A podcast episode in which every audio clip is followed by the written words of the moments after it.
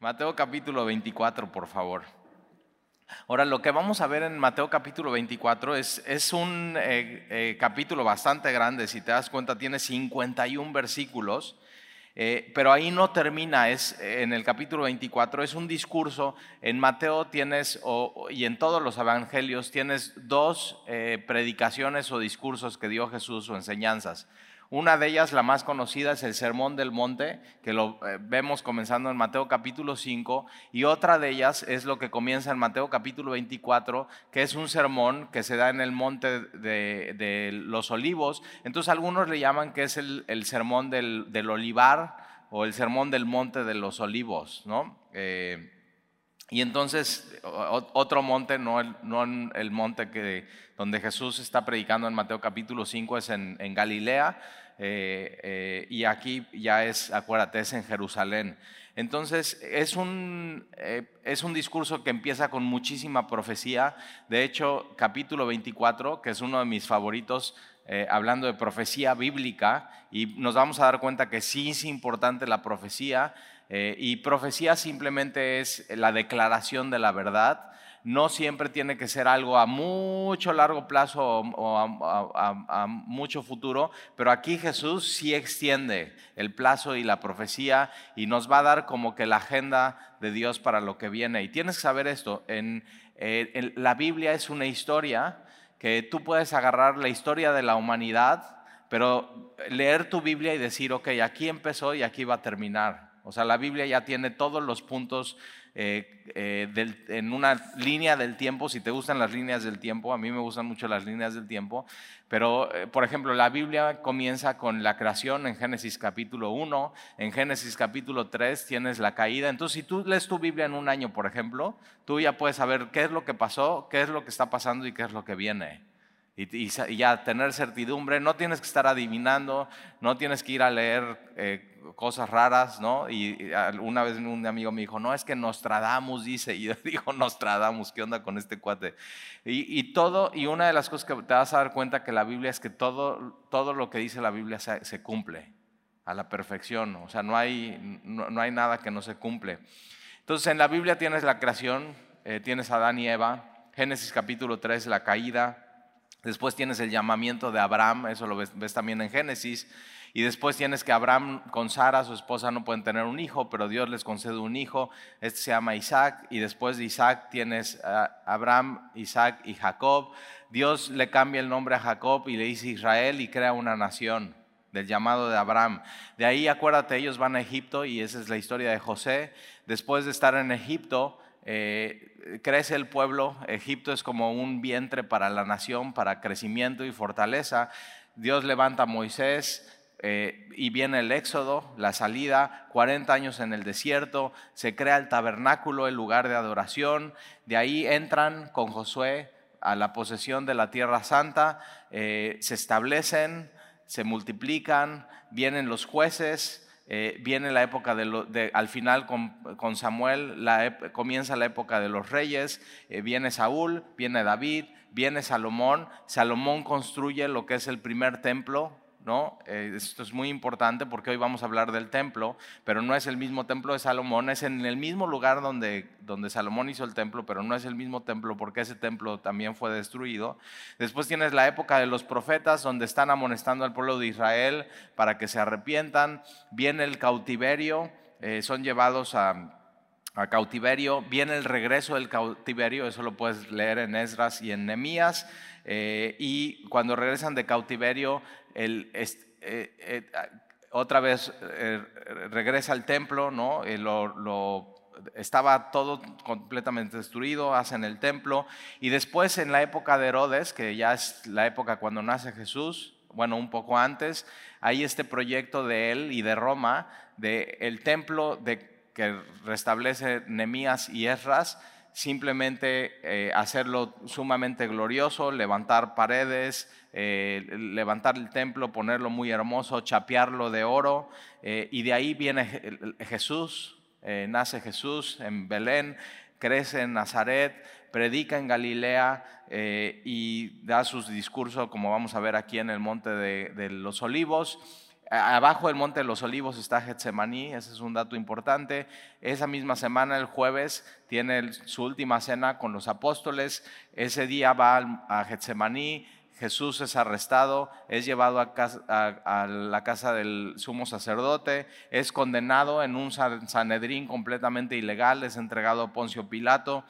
Eh, a las 9 de la mañana Jesús es crucificado, para las 3 de la tarde Jesús está entregando su vida por nosotros y muere, eh, dan testimonio los soldados, Jesús es sepultado, al tercer día Jesús resucita, eh, ah, pero ve, todo es una línea del tiempo.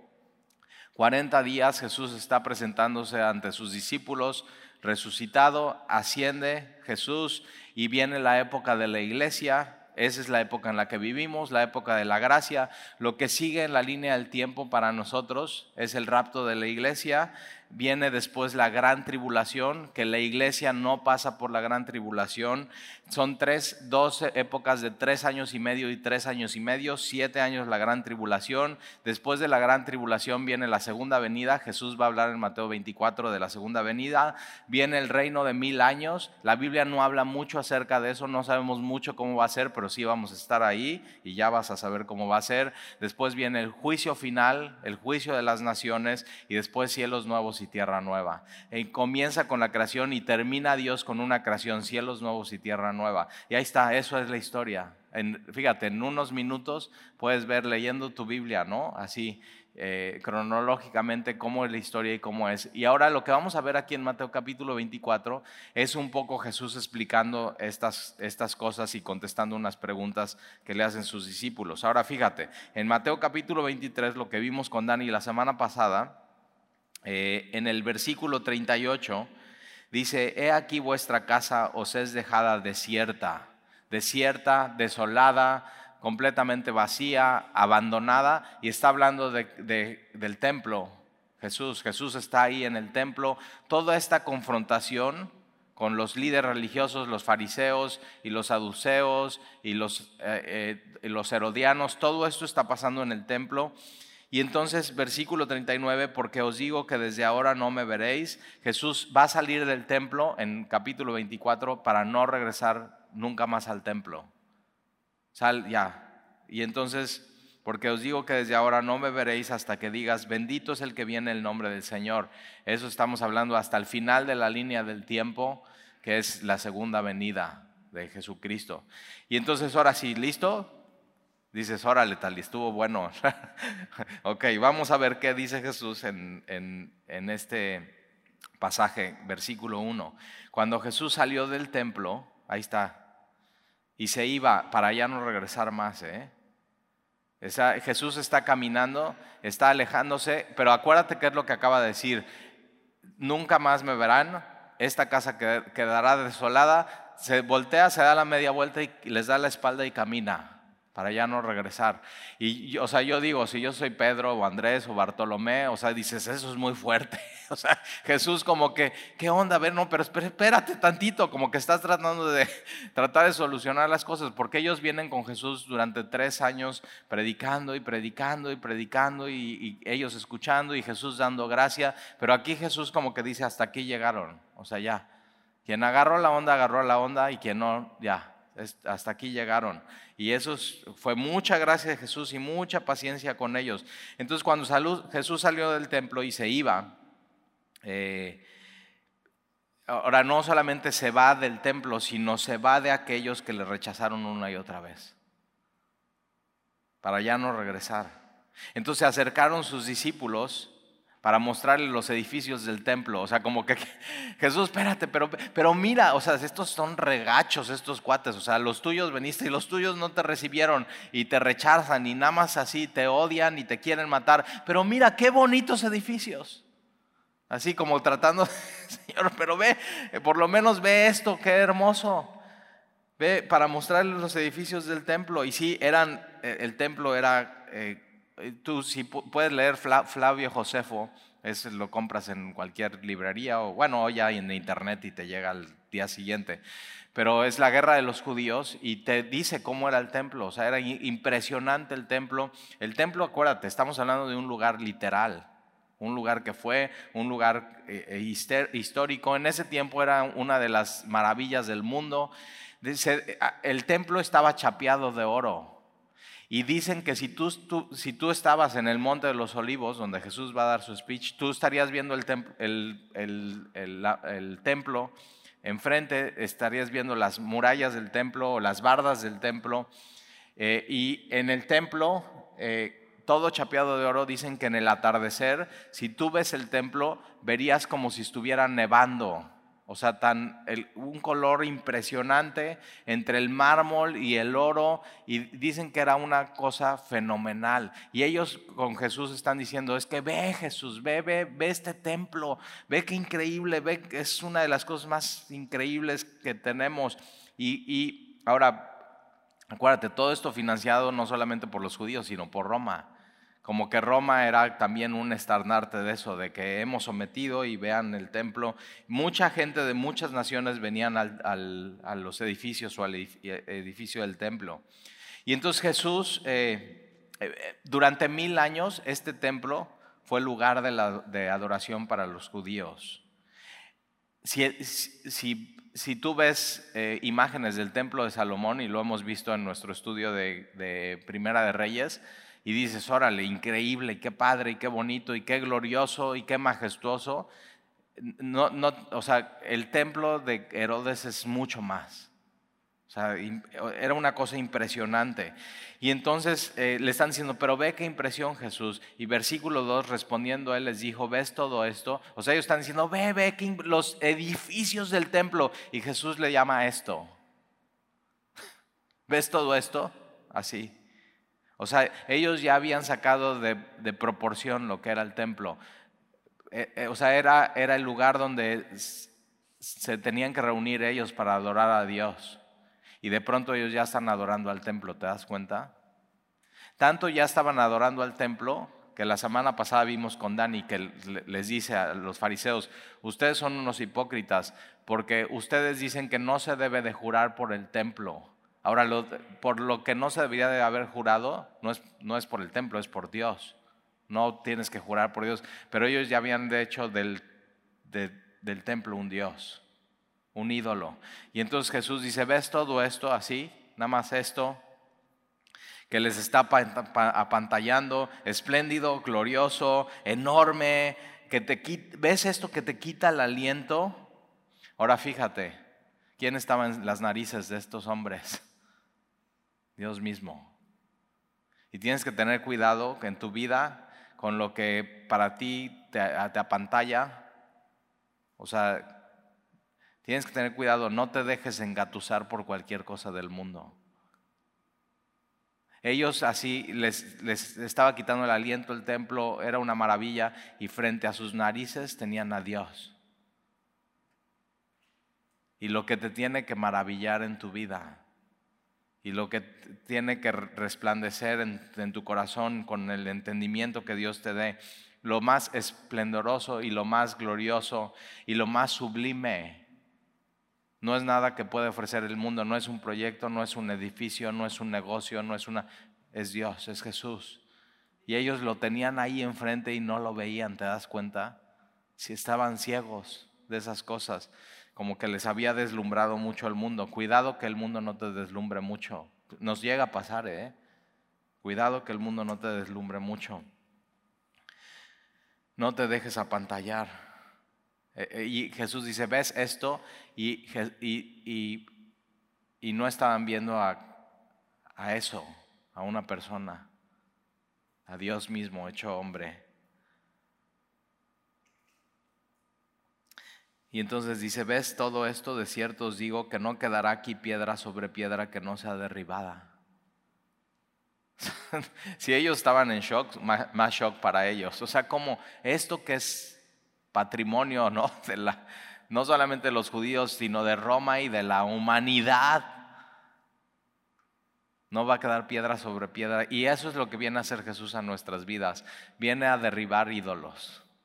Así, lo que para ti es esplendoroso y hermoso y glorioso y es tu sueño y quisieras lograr y todo, así llega a tu vida y dice, pa, así, tra, eso no, yo soy. Y solamente Él es Dios, solamente Él puede satisfacer tu alma, solamente, o sea, si, tú te aferras a cualquier cosa que el mundo ofrece, a, lo que amas y a lo que te aferras, y eh, todo pasará en el mundo, va a decir Jesús, todo pasará, entonces tú también vas a pasar. Pero si tú sueltas eso y te aferras a lo eterno, entonces Dios te va a dar vida eterna. Y no, eso no pasará. Y entonces respondiendo les dijo, ¿ves todo esto? De cierto os digo que no quedará aquí piedra sobre piedra que no sea derribada. Para e, una de las razones por las cuales dice la Biblia que Jesús apareció o se manifestó, Jesús vino a derribar las obras del maligno y la idolatría. E, eso vino Jesús, primera de Juan 3, 8. Y entonces, ahora tienes que ver esto, esto se cumplió de manera literal. El templo era literal y en el año 70, un poco antes del año 70, los judíos o sea, como que se empiezan a levantar contra Roma. ¿Y qué crees? Empiezan a tener como que éxito contra ese levantamiento. O sea, se empiezan a poner fuertes, empiezan así y ya no se quieren someter, ya no quieren pagar impuestos, empieza una revuelta de los judíos. Y como que se ve que, pero de pronto el, César dice, esto no puede pasar, y manda al general Tito con toda la fuerza, con todo el poder de Roma contra Jerusalén y contra los judíos y los someten. Ahora, ¿qué es lo que pasa? Que cuando llegan, este, esto es historia, ¿eh? lo puedes leer fuera de la Biblia, el general Tito a Jerusalén contra ellos que se están levantando, ellos dicen, ¿dónde es el lugar más seguro y más fuerte que podamos estar en Jerusalén? ¿Cuál crees que era? El templo. Y se van al templo. Y entonces todos los soldados rodean el templo, están muy enojados con los judíos. Ahora, el César había dicho, no toquen el templo, ¿eh? ¿Por qué? Pues es una de las maravillas del mundo. Traía mucha gente, muchos turistas, mucho dinero, o sea, son políticos. Y dicen, no toquen el templo, pero estaban tan enojados los soldados que toman una antorcha y la, eh, avientan al, templo para que la gente que está ahí salga, ¿no? Y puedan ya ganar rápido y muy prácticos, así, ya vamos contra ellos, nosotros tenemos órdenes. ¿Y qué, crees que sucede? acuérdate, en el templo que hay, madera, mucha madera, pero mucho oro, todo chapeado de oro. Y entonces la madera se empieza a incendiar estas grandes piedras con las que se hace el templo eh, tienen, o sea, con el fuego se empiezan a, quebrar y a romper y se empiezan a cuartear y entonces el oro se, empieza a derretir y va entre las cuarteaduras de las piedras y entonces ¿qué es lo que pasa? Todo el mundo sale, gana Roma esa, esa batalla, pero ¿tú crees que los soldados se van a ir sin el oro? ¿Y qué es lo que hacen? todas las piedras las empiezan a tirar y a derrumbar unas tras otras, empiezan a quitar el oro, mandan las piedras hacia, hacia, los valles y hoy en día no saben, no se puede saber dónde, fue dónde era el cimiento del templo por todo eso que sucedió.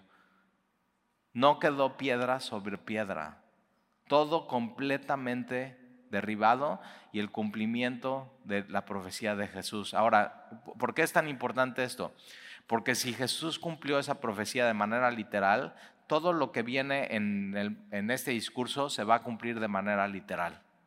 Todo lo que viene va a ser de manera literal. Ahora, todo esto lo puedes leer, ¿eh? es increíble. O sea, podríamos pasar horas platicando de historia y lo que dice Flavio Josefo, y quién era el general Tito, y quién era el César en ese tiempo. No era Nerón, ¿eh? Nerón se suicida y viene otro em, em, em, emperador y entonces así dices, órale, podrían hacer una película de eso, pero no vendería, ¿verdad?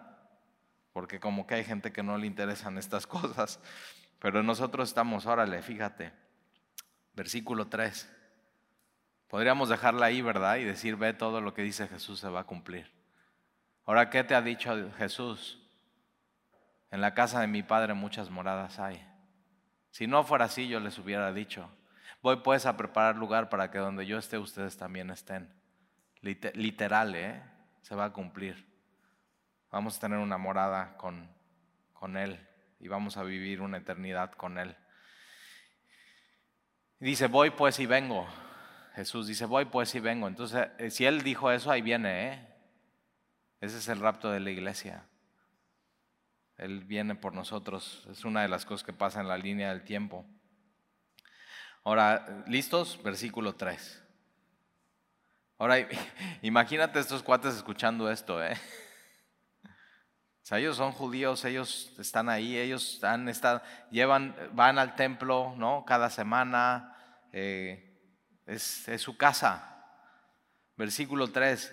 Y estando él sentado en el monte de los olivos, ahí está, ya, el templo está enfrente, abajo está Getsemaní, los discípulos se le acercaron aparte, ya no hay líderes religiosos, ya no hay enemigos, este es un discurso entre los discípulos de Jesús, muy íntimo, muy cercano, muy, o sea, Jesús exponiendo la verdad hacia ellos, muy para ellos.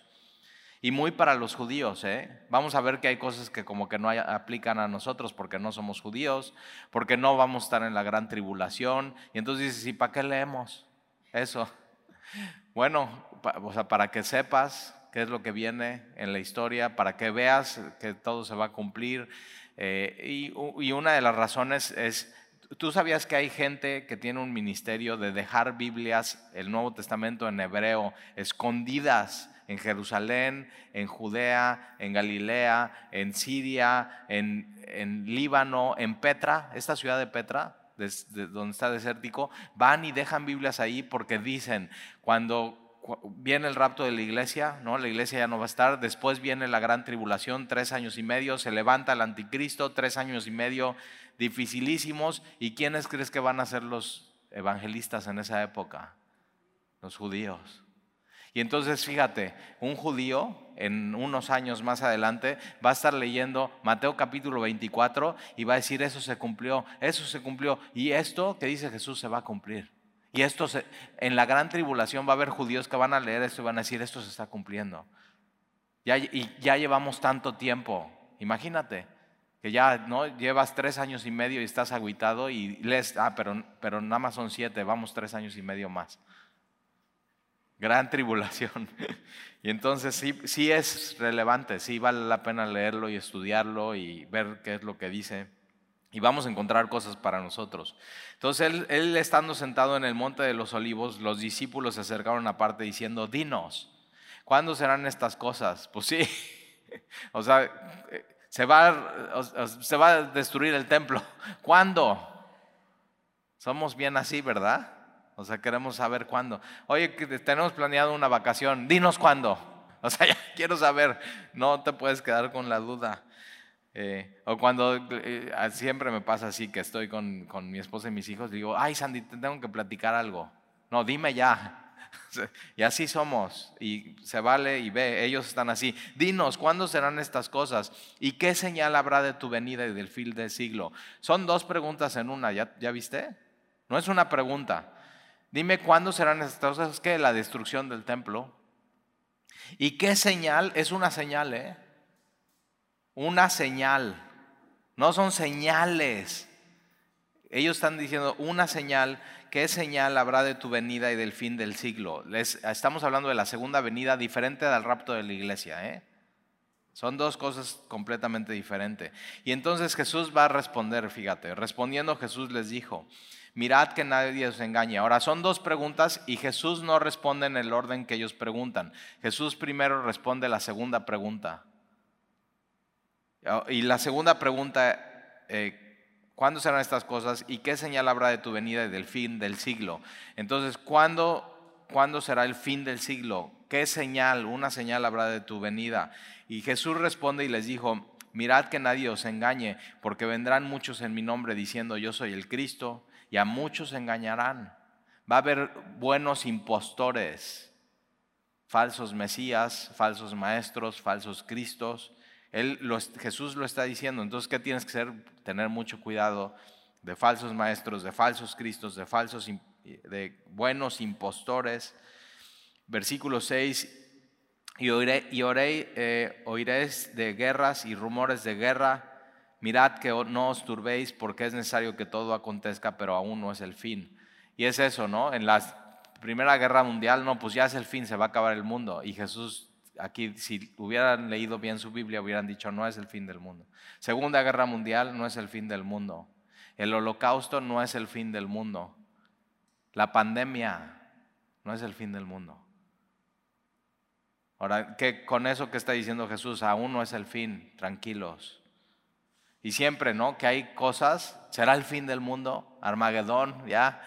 Y que, o sea, la, agenda está clara. Y, y, así no va a ser el fin. El fin del mundo no termina con una, así, con estas cosas, guerra y rumores de guerra. Porque se levantará nación contra nación. Ahorita se está levantando Rusia contra Ucrania, ¿ya viste? Y Estados Unidos ahí como que se está metiendo a la mitad y todos dicen, no, ¿y no será Gog, Magog y el fin del mundo? No, todavía no. Mira, eh, y reino contra reino, y habrá pestes. ¿Sabes qué significa pestes aquí? Enfermedad altamente contagiosa. y Jesús dice, habrá pestes. Y tú, ¡ah! La pandemia. Y dice, Jesús dijo, o sea, como, ¿por qué nos agarra de sorpresa que haya una pandemia mundial? Jesús dice, no te hagas tesoros en la tierra. ¿Por qué? Porque va a haber ladrones y luego te roban cosas y dices, ay, me robaron. Pues sí, Jesús ya te dijo que te, iban te van a robar. En este mundo te van a robar, en este mundo va a haber todas estas cosas, pero aún no es el fin. No te, no te turbes.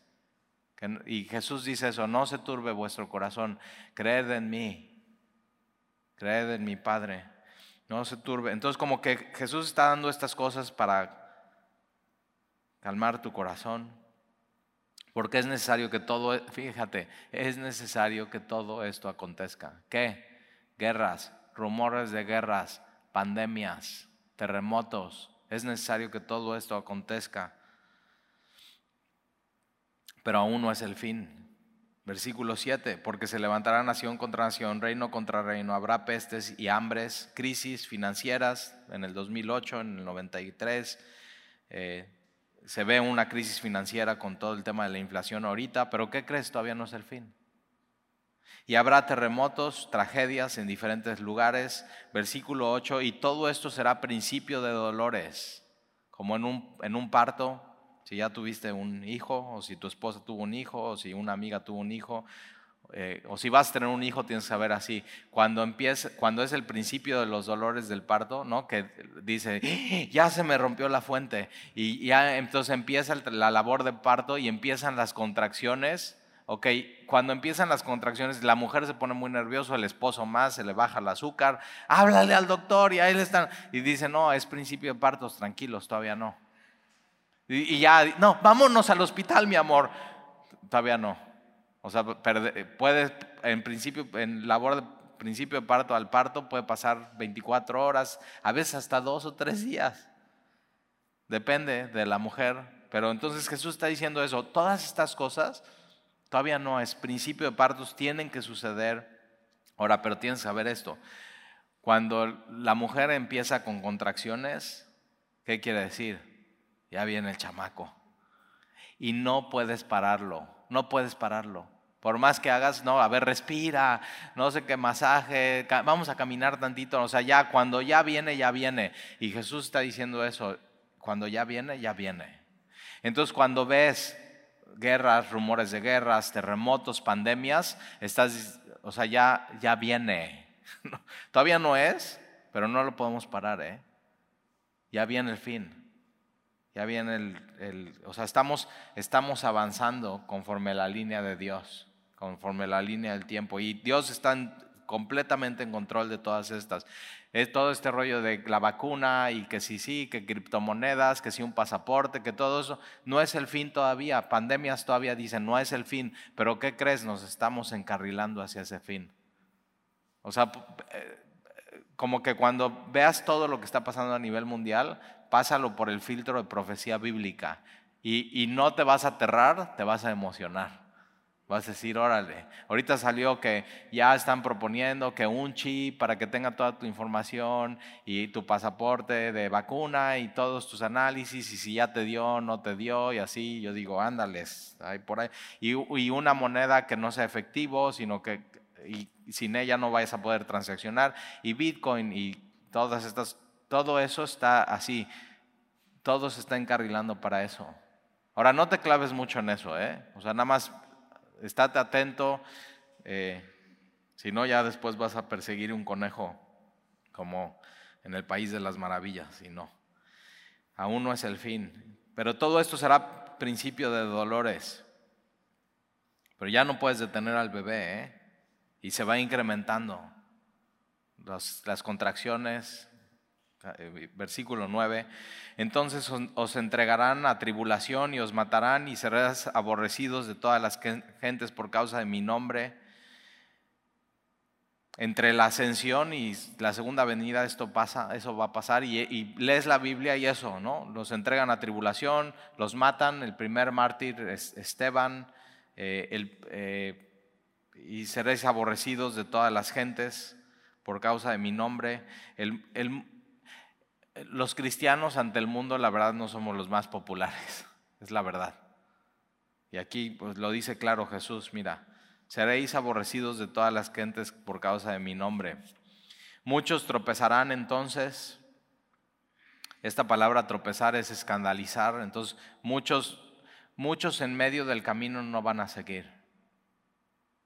Por eso la Biblia siempre está animando, sigue, sigue, no vuelvas atrás, tus ojos puestos en Jesús, corre la carrera, es una carrera de largo plazo, con paciencia. Eh, y entonces muchos tropezarán entonces, ¿por qué van a tropezar? Porque no es popular, tan popular ser cristiano, porque en el momento que los empiezan a entregar a tribulación y a prueba y los empiezan a matar, dicen, no, no, no, yo no, no, mejor ya no le entro, me regreso a ser judío, a hacer lo que eras antes así y entonces, eh, y se entregarán unos a otros. Dentro, fuera de la iglesia pasa esto, pero dentro de la iglesia pasa esto. Y unos a otros se aborrecerán. Sucede, pero no es lo ideal. Dios nos dijo, ámense unos a otros, pero a veces no sucede esto. Y, Jesús está diciendo, en el, en el, tiempo de mi ascensión a la segunda venida van a pasar estas cosas. No es lo ideal, pero van a pasar estas cosas. Unos a otros se aborrecerán. Versículo 11. Y muchos falsos profetas se levantarán. Entonces, ojo, ¿eh? Ojo con lo que hay en YouTube, ojo con, o sea, cuidado con los libros que puedes conseguir y leer. No todo es eh, verdad. Hay muchas cosas eh, envueltas en cristianismo que no son cristianas. Entonces tienes que tener cuidado. Ya Jesús te lo dijo, ¿eh? Y muchos falsos profetas se levantarán y engañarán a muchos. Entonces, pues, oye, ¿por qué? ¿Qué onda con este? Pare de sufrir. Falsos profetas. ¿Y qué, por qué crees que siguen ahí? Porque tienen un éxito cañón. ¿Por qué? Porque engañan a la gente. Es un engaño. Pero Jesús lo dijo, ¿eh? Y muchos falsos profetas se levantarán y engañarán a muchos. Y versículo 12, y por haberse multiplicado la maldad, esto va a suceder. Talí, ya eh, después de la pandemia el mundo va a ser mejor. y el mundo va a ser cada vez peor y no va a ser, eh, no va a haber más maldad, más maldad, más maldad, sino se va a multiplicar, va a ser, es exponencial. Entonces la maldad se va a multiplicar exponencialmente. Se va a expandir. Y entonces eso qué puede causar en ti y tienes que tener mucho cuidado. El amor de muchos se enfriará. Gente se enfría. O sea, no soporta ver la maldad. No soporta ver cómo roban los políticos, no soporta ver la corrupción, no soporta ver los narcotraficantes, no soporta ver lo que las drogas hacen en los jóvenes, no soporta ver lo que la pornografía ha hecho en el mundo. dice, ya no, no, no puedo ser, y entonces ¿qué puede pasar? Tu corazón y tu amor se puede enfriar y puedes decir, ya estoy decepcionado de este mundo, no quiero saber nada y ya. Pero Jesús te está advirtiendo que no pase en tu corazón. Ahora, ¿qué tiene que pasar? Tú y yo al ver la maldad, después de la pandemia viene más maldad, ¿eh? O sea, más, los ricos se hacen más ricos, los pobres se hacen más pobres, o sea, vienen cosas terribles. Pero ¿qué es, qué es, qué tienes que cuidar en tu corazón que no se enfríe? Entonces, que al ver la maldad, tú tienes que aumentar tu amor en este mundo. Fuego, Decir, ok, el mundo está de cabeza, pero por lo menos nosotros estamos cuerdos, estamos, sabemos la verdad y tenemos a Jesús y tenemos que seguir. Porque donde abunda el pecado, la maldad, las tinieblas, debe de sobreabundar la gracia de Dios. Entonces, cuidado con tu corazón que al ver la maldad no te enfríes, sino al revés. Fuego, fuego en tu corazón. Versículo 13. Mas el que, el que persevere hasta el fin este será salvo. Entonces, ¿cómo sabes que alguien es salvo? Es porque hasta el final le salvo. Y si no llega hasta el final y a la mitad tira la toalla, es que nunca fue salvo. Ya, eso es. Acuérdate, la, la salvación no es por obras, es por gracia. Entonces, ¿cómo saber que la gracia ya afectó tu vida? Es que puedes llegar hasta el final de los tiempos siendo cristiano y siendo fiel. Y, y será, me encanta versículo 14, yo soy un evangelista así, natural. Estoy con alguien, así, cualquier tema, estamos hablando de llantas y lo llevo a, la cruz y a Jesús, así, ¡prum! Y, mucho de semilla, ¿no? La visión de semilla es evangelismo, evangelismo, hablar de Jesús, de la cruz, del perdón, del amor de Dios en tu vida. O sea, cada domingo y cada miércoles es exactamente lo mismo y los discipulados también. Y, me encanta, versículo 14, y será predicado este evangelio del reino en todo el mundo. qué increíble será predicado este evangelio del reino, las buenas noticias de Jesús en todo el mundo, todo el mundo. Por eso dice, es que qué pasa que en una isla y los africanitos que viven, digo, ya eso ya no pasa. internet, los viajes, o sea, los aviones, si, la Coca-Cola llega a cualquier rincón. Y, y aquí, o sea, Jesús está diciendo, será predicado este evangelio del reino en todo el mundo para testimonio a todas las naciones. Estas palabras naciones aquí son etnias. Un día leí un estudio, por ejemplo, en Nueva York, que es una ciudad eh, donde vas y en una esquina eh, puedes encontrar a un chino, a un hindú, a un gringo, a un mexicano, así, y de, o sea, de diferentes lugares, de países que ni has escuchado que existen. Y entonces ve, de pronto Dios ha hecho un mundo globalizado donde entonces tú puedes decir, yo puedo ir a Estados Unidos, a esa esquina, a predicar el Evangelio y ya le prediqué a quién sabe cuántas etnias y lugares. Así, ve. Y entonces eh, será predicado este Evangelio del reino en todo el mundo para testimonio a todas las naciones y entonces vendrá el fin. Eh, ahora, mira, y esto pasa en el fin. Apocalipsis, vamos ahí, capítulo 14, es el último libro de tu Biblia. Apocalipsis capítulo 14. ¿Qué onda? Ya se nos fue el tiempo, ¿eh? Ya deberíamos de terminar y vamos a la mitad. Así pasa cuando estás con profecía. Apocalipsis capítulo 14. Tienes ahí, ¿no? En el versículo 13 tienes las dos bestias, en el, en el capítulo 14 tienes el cántico de los 144 mil ¿qué crees? No son los testigos de Jehová, ¿eh? Son, estos son judíos. Versículo 6. Vi volar por en medio del cielo a otro ángel. Aquí ángeles en Apocalipsis y en la Biblia son mensajeros. Son, llevan un mensaje. Y entonces vi volar por en medio del cielo a otro ángel. Ahora imagínate, si hoy con la tecnología que tenemos, ¿no? O sea, por internet, ondas que, ni ves, te puede llegar la señal y puedes escuchar el Evangelio en tu celular. Ahora, ¿cómo, o sea, ¿cómo lo va a hacer Dios para que todo, toda etnia, toda nación, toda, todo mundo pueda escuchar el Evangelio? Vi volar por el medio del cielo a otro ángel que tenía el Evangelio eterno. Me encanta esto. Aquí en Mateo 24 Jesús dice, el Evangelio del reino y aquí el Evangelio eterno, lo único que te puede dar eternidad, las buenas noticias acerca de la vida eterna, para predicarle a los moradores de la tierra, a toda nación, tribu, lengua y pueblo. Se va a predicar a todo. Versículo 7, diciendo a gran voz, temed a Dios. Esta es parte del Evangelio. Tienes que temer, tienes que honrar, tienes que conocer, tienes que, que que arrepentirte, temed a, Dios y darle la gloria porque la hora de su juicio ha llegado. y adorar a aquel que hizo los cielos y la tierra, el mar y las fuentes de las aguas. El Evangelio eterno te lleva a adorar a Dios. ¿Y quién es Él? Ve, ve qué increíble.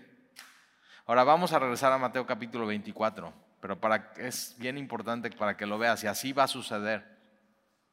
Mateo capítulo 24.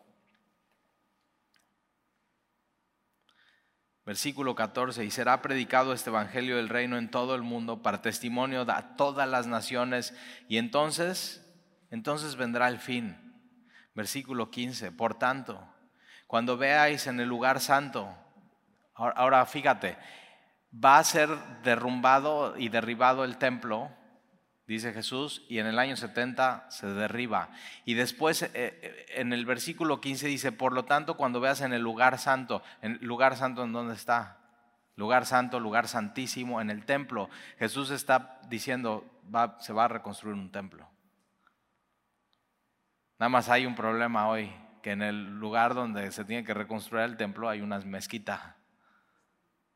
Y entonces, que, entonces ya están en pláticas los judíos con los musulmanes de, ok, vamos a dejar la mezquita y vamos a poner un lugar del templo. Y ya hay un lugar que se llama el Museo del Templo en Israel, donde ya está el arca, donde ya están las herramientas del templo, donde ya está todo lo que se necesita. Están, están buscando las últimas cenizas de la becerra roja porque sin ellas nadie puede tener acceso al templo.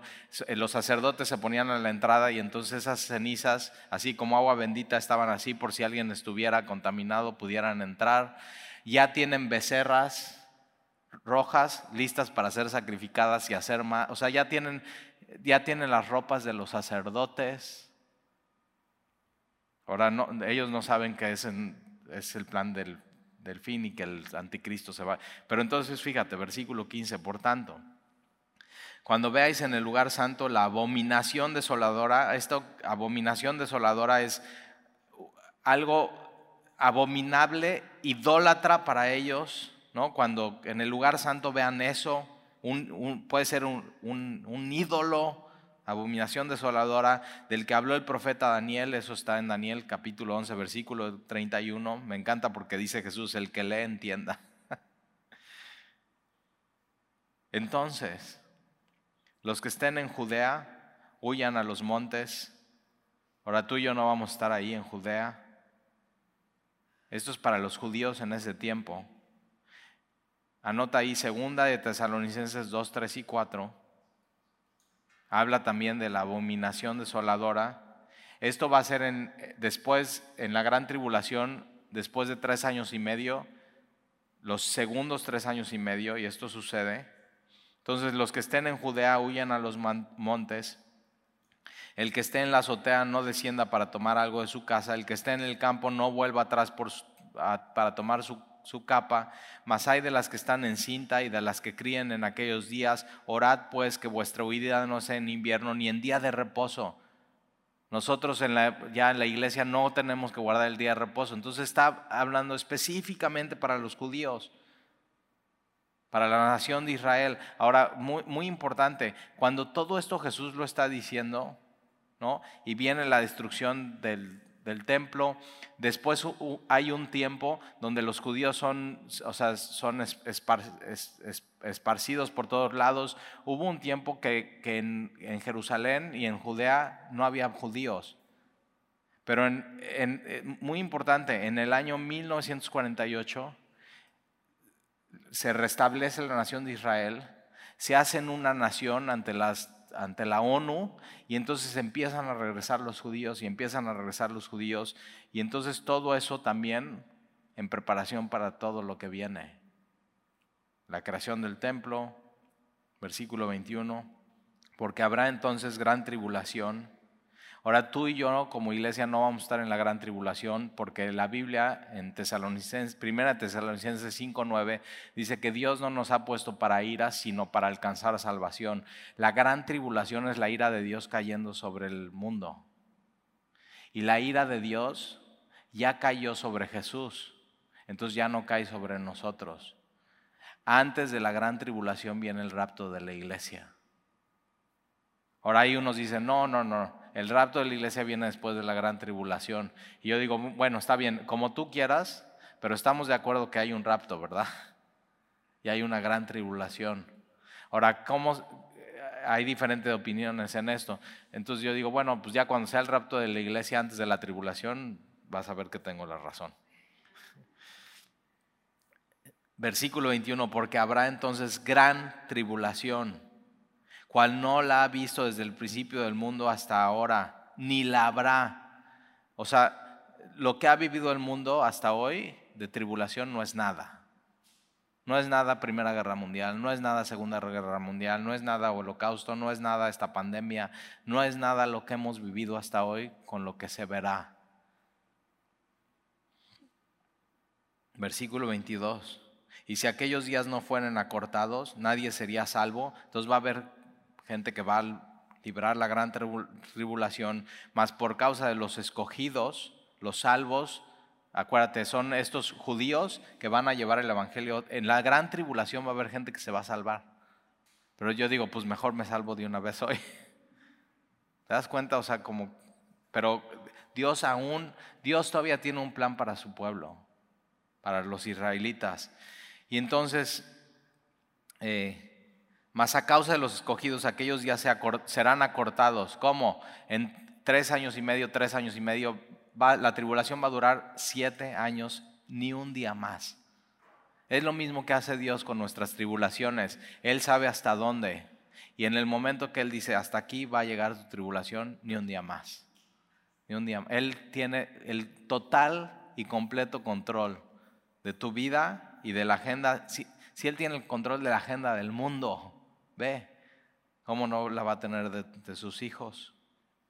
Versículo 23, entonces, si alguno os dijere, mirad, aquí está el Cristo, en la gran tribulación todos van a estar, no inventes, ¿qué onda? Ya, que alguien nos salve. Y mm, falsos cristos se van a levantar, lógico, ¿no? Van a jugar y van a manipular con la necesidad de la humanidad. Y, Jesús, eh, eh, ahora, esto va a ser muy importante para quien lo esté leyendo en la gran tribulación, ¿eh? Entonces algunos dijeran, mirad, aquí está el Cristo, mirad, ahí está, no le creáis, porque se levantarán falsos Cristos y falsos profetas y harán grandes señales y prodigios. Jesús dice que falsos maestros y falsos profetas pueden hacer milagros. Por eso que alguien haga un milagro no quiere decir nada. ¿eh? Y aquí Jesús lo dijo. De tal manera que engañarán si fuese posible aún a los escogidos. Ya os he dicho antes Así que si os dijeren, mirad, está en el desierto, no salgáis, o mirad, está en el aposento, no lo creáis. No, estos los dicen, no, pues ya, ya vino Jesús en su segunda venida y vino a, a, la ciudad de Nueva York. Digo, ¿por qué a Nueva York? Y nadie lo vio, solamente unos cuantos escogidos. Y aquí dice Jesús, o sea, si te dicen está ahí, está ahí, no, no, no lo creas. Versículo 27, porque ¿cómo, ¿cómo va a ser la segunda venida? Aquí está, versículo 27. Porque como relámpago, así será la segunda venida, después de la gran tribulación que sale del oriente y se muestra hasta hasta el occidente. ¿Nunca has visto un relámpago que, o sea, estás haciendo casa y no sé qué, y de pronto estás en la ventana y así hace eso? O sea, ilumina por... Y, y le hablas a tu comadre y le dices, ay, comadre, ¿viste eso? Sí, sí, o sea, todo el mundo lo va a ver. Todo el mundo lo va a ver en la segunda venida, todos los que estén ahí, todo ojo le va a ver, como un relámpago que sale del oriente y se muestra hasta el occidente. Así también será la venida del Hijo del Hombre. Sin aviso, un relámpago no avisa, ¿verdad? Estás, ah, na, na, na, y así. Y Jesús va a ser así, sin, sin previo aviso, todos les va a ver. Y un relámpago que es, por un lado es terrible, así, ah, haces, ¿qué onda? Y todos están así, te paralizan. Por un lado es terrible, pero por otro lado es impresionante. La segunda venida va a ser terrible para los incrédulos e impresionante para los creyentes. Va a ser impresionante eso. La, venida del Hijo del Hombre. Porque donde quiera que estuviera el cuerpo muerto, ahí se juntarán las águilas. Eh, Y, esto de las, águilas puede ser también traducción sopilotes. Yo me acuerdo que cuando viajaba con mis papás en la carretera y veníamos de, de, Cuernavaca o de México hacia Veracruz, no era la carretera lo que es hoy, ibas por Perote, ¿te acuerdas? Pasabas por Perote y se hacía un chorro de tiempo, pero ¿qué tal las tortas de huevo con chorizo, buenísima. Siempre parábamos ahí en la cabañita de madera. Pero entonces íbamos en la carretera y, mi papá y mi mamá siempre que había sopilotes, así, dicen, mira, mira, mira, seguramente ahí abajo hay un animal muerto. ¿Cómo sabían que había un animal muerto? Por los sopilotes. Y Jesús está diciendo eso, cuando veas las, las señales, todo esto que estamos viendo aquí, tienes que saber, ya, ya viene Señales, señales, señales, son ciertas. Siempre que hay sopilotes hay un animal muerto. Eso es. Entonces, eh, o sea, ahora, la próxima semana, versículo 29, dice, inmediatamente después de la tribulación, ahora Jesús no, no tiene duda que hay tribulación. Jesús está diciendo, va a haber la gran tribulación de siete años. Entonces, inmediatamente después de la tribulación de aquellos días, el sol se oscurecerá, la luna no dará su resplandor, las estrellas del cielo caerán. Y ya eso lo vemos la próxima semana, ¿ok? Ahora, ¿qué nos toca como cristianos, como creyentes? Estar esperando a nuestro Señor, que Él vendrá desde los cielos. No será, no habrá aviso, puede ser en cualquier momento. O sea, puede ser que hoy digamos, ok, bueno, ya, y ah, en el nombre de Jesús, amén, y ¡fum! Vamos. Y tenemos que vivir con esa expectativa, sabiendo que la, la agenda ya está puesta y es la agenda de Dios y no podemos huir de ella. Ya está puesta. ¿Oramos? Señor, gracias te damos por tu palabra. Gracias te damos por poder escuchar un poco de profecía bíblica desde la Biblia y, desde, desde tu Hijo Jesús, nuestro Señor y nuestro Maestro, que son profecías literales y que se van a cumplir de esa manera y nos da mucha certidumbre y, y Jesús dice, no te turbes, no tengas miedo. Y así queremos vivir, Señor, sin miedo y confiados en ti, sabiendo que no todo se trata del, del pasado no solo se trata de lo que está pasando hoy, sino también hay un futuro. Y ese futuro está en, tus manos, Padre. Tu futuro, Señor, está en tus manos. nuestro futuro, Señor, está en tus manos. Y pidiéndote todo esto, y pon gozo en nuestro corazón y paz y certidumbre en quien hemos confiado y te lo pedimos, Señor. En el nombre de Jesús. Amén.